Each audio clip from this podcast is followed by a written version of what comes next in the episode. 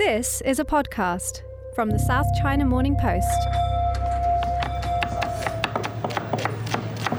Akira, we're in your favorite Thai restaurant in Hong Kong. Yes, I finally got you here. We're here at Samsen in Wan Chai. It's just before opening, but the chefs and all the staff are busy like cutting and chopping away and prepping for the night's uh, service. The restaurant basically opens up to the street. Yeah. There's no door that you have to door, walk it's just- through. It's uh, it's designed after old noodle house, old shop house in Bangkok, and you're pretty much sitting in the street. But that's that's the idea. It just feels like you're walking into someone's home. We've come here to see how pad thai is made by the chef and owner Adam Cliff. The pad thai will have the hard firm tofu in it, your radish, prawns, shallots, and sometimes you'll find chicken. Pad thai, garlic chives, bean sprouts, fish sauce, tamarind, and palm sugar, an egg, and that's it. There's your pad thai. Yum, thank you. You made it look like easy. It's my job. Pad Thai, a perfect balance of sour, salty, sweet, and spicy. And you can adjust the flavors to your liking. It's almost like a bit of a customizable. You add a little bit of sugar to it, peanuts to it. You know, there's a lot going on. It's such an important, iconic dish of Thailand and to the rest of the world. When you think of pad Thai, you think of Thailand. And if you think of Thailand, you think of pad Thai and Tom Yam Goong. But did you know that Pad Thai was invented and promoted by the Thai government over 70 years ago? Hang on, how does a government have anything to do with the invention of a noodle dish? It was used to strengthen the Thai identity, and it was just one of several cultural mandates on the nationalist agenda. That's the best I can do in 30 seconds. But if you want more details, you know what to do. This is Eat Drink Asia, where we dive into Asian food that has gone global. I'm Bernice Chan. And I'm Alkira Reinfrank. Stay with us. The first thing you need to know about pad thai is its full name. It's called Gui Diao Pad Thai. Gui Diao Pad, thai. That's right. Gui Diao Pad Thai. Gui Diao is something we generally related to this word as uh, noodle. All kinds of noodle dish we will say Gui Diao. This is Titima Rangupan. And I am the founder of the Thai Culture Association of Hong Kong. Pad means stir fry. Thai mean Thai. So Gui Tiao Pad Thai is we use the Gui Tiao to make into Pad Thai style. The word Gui Tiao is originally from Chinese. It's called Guo Tiao. It's from the Hokkienese language. Hokkien? Hokkien is a southern Chinese dialect. But why does Pad Thai have a Chinese name or, you know, like half Chinese name? Well, it dates back to a long, long time ago. I think we can trace back to ni- the 13th century. Uh, during the Ayutthaya period, we start the foreign trade, and it starts booming during that time. And one of the first country that we trade with is uh, China. During that time, Thailand, which was called Siam then, was a vassal state to China, meaning it paid regular tributes to China as a sign of submission that encouraged trade between the two countries. I mean, people from China coming to live in Thailand.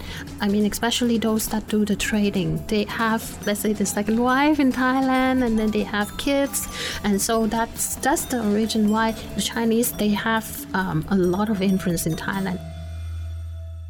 So, what you're saying is that the ancient Chinese traders who started second families in Thailand were part of the reason why Thai culture was heavily influenced by China? You can say that. Anyway, there were four main Chinese groups that came to Thailand and settled down. So there were the Cantonese, Fujianese, Hokkien,ese and Hakka, and they were all from the southeastern part of China. So these four groups, people are the main numbers of Chinese in Thailand, and of course the Hokkien,ese is believed to came in the first, so they got to influence Thai language. But what does this have anything to do with Pad Thai? I, I thought you said it had a Chinese name. Right, so that takes some history to explain.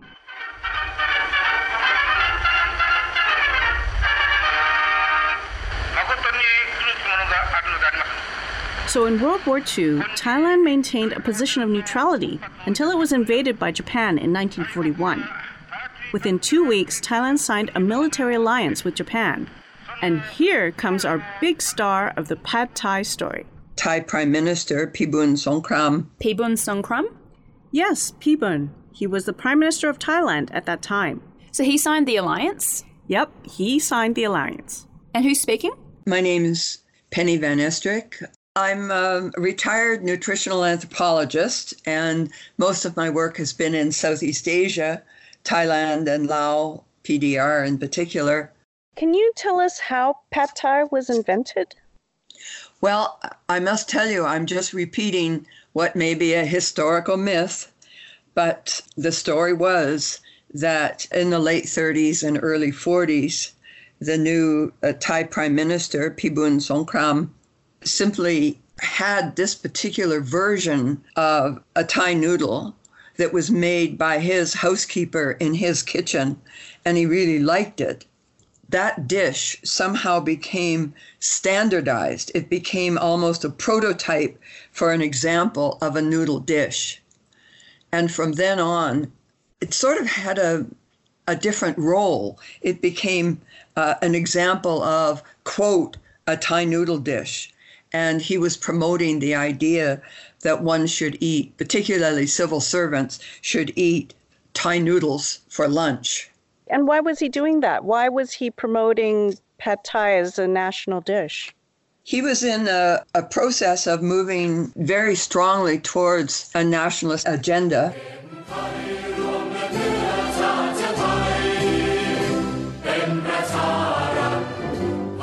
There were uh, many things that he was doing at the same time. Food was only one of the things that he played around with. He changed the name from Siam to Thailand. He developed beauty contests. So there were uh, Miss Thailand contests, Miss Siam, and all this. Miss Thailand!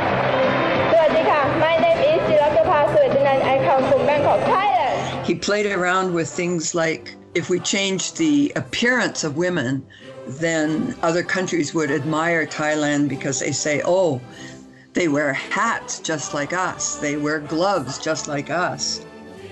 So Pibun basically ordered the people to make and eat pad thai and expected women to wear hats and gloves? Yes, women had to wear hats and gloves in public. He issued all of these mandates. Wow. Yeah.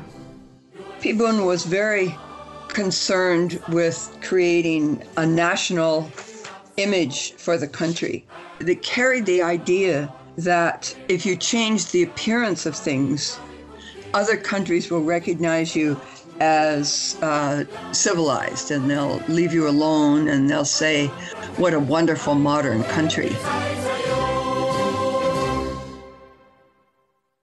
So it was a very strong uh, nationalistic uh, campaign he was he was promoting. Yeah, yeah, it was very much so. Besides nationalism, pad thai was promoted also for its nutritional value. Tofu, radish, dried prawns, and shallots, and they'll normally be sauteed off at the start or stir fried off at the start just to start releasing their flavors. And then in, you'll throw an egg in, rice noodles, um, some proteins along the way. And then right at the end, you'd finish it with a dressing, um, which would normally be tamarind, fish sauce, palm sugar. And it's during the Second World War, and during that time, everything was so expensive. Tatima here. The Prime Minister is trying to encourage the people to spend within the country and also to consume the things that is produced in Thailand. And they think that pad thai can help the economy and also is very, very rich in nutrition he was trying to improve the uh, dietary standard to give a protein boost to noodles. So when you look at pad thai compared to other noodles, it has um, a lot of sources of protein. And we can have all kind of nutrition uh, let's say from the meat from the vegetable from the noodles. So that's carbohydrate and uh, protein and also the fats and vegetable fiber. So it's something that we can almost find every kind of nutrition in one dish. So how is pad thai different from the chinese stir-fried noodle dishes? You know like chow mein so, generally, when we talk about Chinese noodle dishes, they're either dry stir fried noodles or soup noodles. But pad thai is a noodle dish that is sort of neither. it is not completely dry or wet. And also, On the other hand, uh, when you go down ingredient to ingredient, there's not a heck of a lot of difference. it's more almost like a national strategy to say this is Thai versus Chinese because at that time in the 40s, there was a real push against communism. And Chinese was marked as a communist country. There was a real sort of anti Chinese movement, and they used the noodle dish to say, yes, but this is our noodle dish, not a Chinese noodle dish. This kind of person eats this kind of food, and another kind of person eats another kind of food. Therefore, we are distinct. This is Eat Drink Asia. Don't go anywhere. We'll be right back after this pad thai wrap. Please let me introduce a real Thai food that's too good to be refused. The good news that you can catch it anywhere in a Thai restaurant or at a Thai food fair. Have you ever tried a real Thai food? A stir-fried noodle that is tastes so good, as good as you're in heaven. My friend, you gotta eat. Chicken pot Thai is a real Thai treat.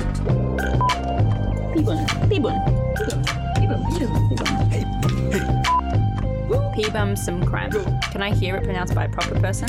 That is Thai, that's not you. you don't believe me? No, I honestly, I'm not getting f***ed over by this. Pibam Songkram. Chicken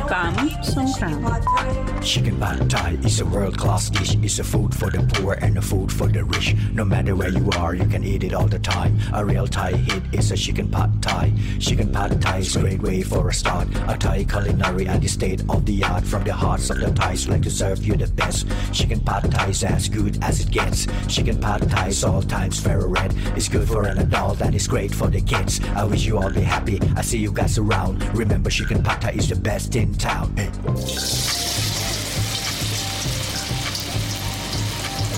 gonna fry up our tofu and try and crispen it up a little bit so I get some of that texture. And we're gonna push it off to the side a little bit, crack an egg in.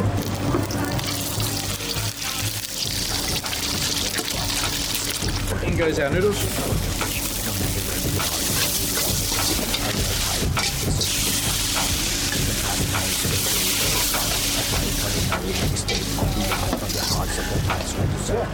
There's your pad thai.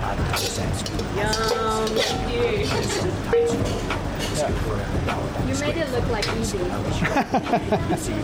It's my job. All right, so I don't support Pibun on all the nationalism and telling women what to wear, but I'm actually pretty grateful that he popularized the dish because it's so good. Glad it stuck around. Yes, Pibun really invested a lot in popularizing it. He even gave free food carts to vendors who were willing to make it and sell it. The other thing that he was doing is he was creating a standardized recipe. and gave it out to restaurants. Pad Thai became almost like a set recipe, and people stopped fooling around with it. It was just, this is the recipe, and this is how you make it. And that's very, very rare in Thailand. Of course, nowadays, chefs can modify the dish to their liking, as we asked Adam from Samsen. No, definitely not. There is no standardized recipe for pad thai or any other Thai food. Yeah, it's it's very much how the cook want decides to cook it, how they're feeling. In Thailand, it'll be how they're feeling on the day. You can go back to the same person. Sometimes day to day, it can be completely different. And that's something that I love about Thai food. There is no rules. Cuisine's more like French food. A souffle has to be like this, or something. You know, it's more restricting. Thai food, you have a lot of freedom with how you want to cook the dish. Yeah. Do you think pad thai actually strengthens Thailand's identity? I think, in the eyes of the foreigner, yes. I think this is something that is really when you think of pad thai, you think of Thailand, and if you think of Thailand, you think of pad thai and tom yam goong, and also som tam as well, the papaya salad. Papaya salad is from the northeastern part of Thailand, and that thing is a very indigenous food from the Laos, from the Thai area, like that. But pad thai is very much in the central. So instead of being, this is the the style of uh, Thai Lao, and this is the style of Northern Thai and Southern Thai. He tried to centralize everything and say that the way things are done in Central Thailand, that's Thai national identity. So it was almost stressing trying to create a, a national commonality in a country that had incredibly strong regional traditions. So, besides the heavy government promotion, why is pad thai so popular within Thailand and around the world? Well, in my opinion, I don't think pad thai is so incredibly popular within Thailand. Really? Okay, let me put it this way. If we are to list the top 10 of food that foreigner will choose, I think pad thai is one of the top 3. But if it is in Thailand, if you ask Thai people what is the top 3 food that they will eat, um, pad thai will be I think ranking at around uh, number 6. It's not the top 3 is number six, around that. But would you consider pad thai as a national dish? I can say that.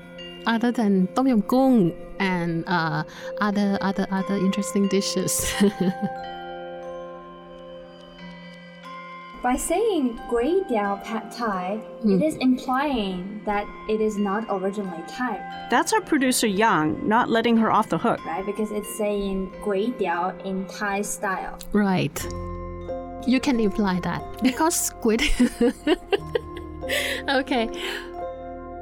When we combine these two words, it's like uh, something that not originated from Thailand, but then is adapted to the Thai style.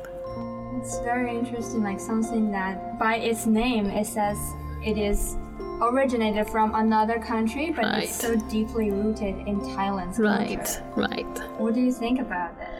I think I think it's a perfect integration. And this is something very special about Thai people also. They love everything from from from other country as well and then they try to blend in into their culture. We celebrate Christmas, we celebrate uh, Ramadan, we celebrate the Chinese vegetarian period like that.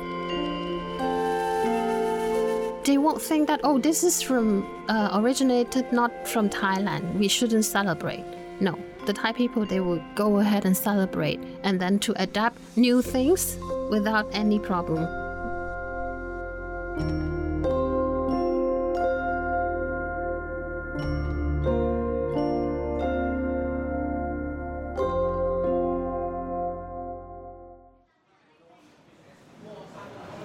couldn't stop eating it. we're still, looking at it. It's so good. There's the the the um, peanuts left there, and I just like want to get a spoon to scoop it all up. the fresh pad thai made, made for you. Fresh, right in front of you. Yeah. So, do you think pad thai is Thai? I think you could only answer that as yes, because it's eaten in Thailand, it's eaten by Thai people, and it's certainly featured in Thai restaurants. But I wouldn't want to get into an argument with a Chinese historian to work out the differences between various fried noodle dishes from various parts of, say, southern China or different parts of, of Southeast Asia. Yeah. It's um, anything cooked in a wok, bang, is Chinese origin, and anything with noodles is Chinese origin. But yeah, to make a straightforward answer would be uh, sure, it's Thai. Right. Otherwise, we'd be splitting hairs almost. Exactly. And Thai cuisine is incredibly creative, and dishes are invented all the time. So I think the key thing to focus on is the fact that these are a truly creative and innovative cuisine. And pad thai isn't the best they've got. It's just what a lot of people have become to uh, come to associate with uh, Thai food. Pad Thai, chicken pad Thai. All I know is the chicken pad Thai. Chicken pad Thai, chicken pad Thai. All I wanna eat is the chicken pad Thai. Chicken pad So, Akira, other than eating pad thai, what did you learn about it? No matter where you are, I think something that I found really interesting in this episode is that food is really something you can't regulate. Yeah, and although people made a lot of effort to make the dish eaten only by Thai people, it's it's something that everybody eats, and it doesn't matter if you're Chinese or not Chinese, Thai or not Thai. We all love it. Yeah, at the end of the day, it's good food. So it doesn't matter where it's come from, and it, if anything, it brings people together. So that's like the beauty of dishes like pad thai.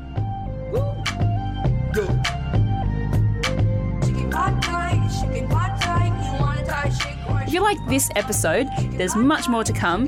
Our next episode is all about one very popular spicy hot sauce called sriracha. But you're pronouncing it wrong. Really? Sriracha. Kind of three distinct syllables.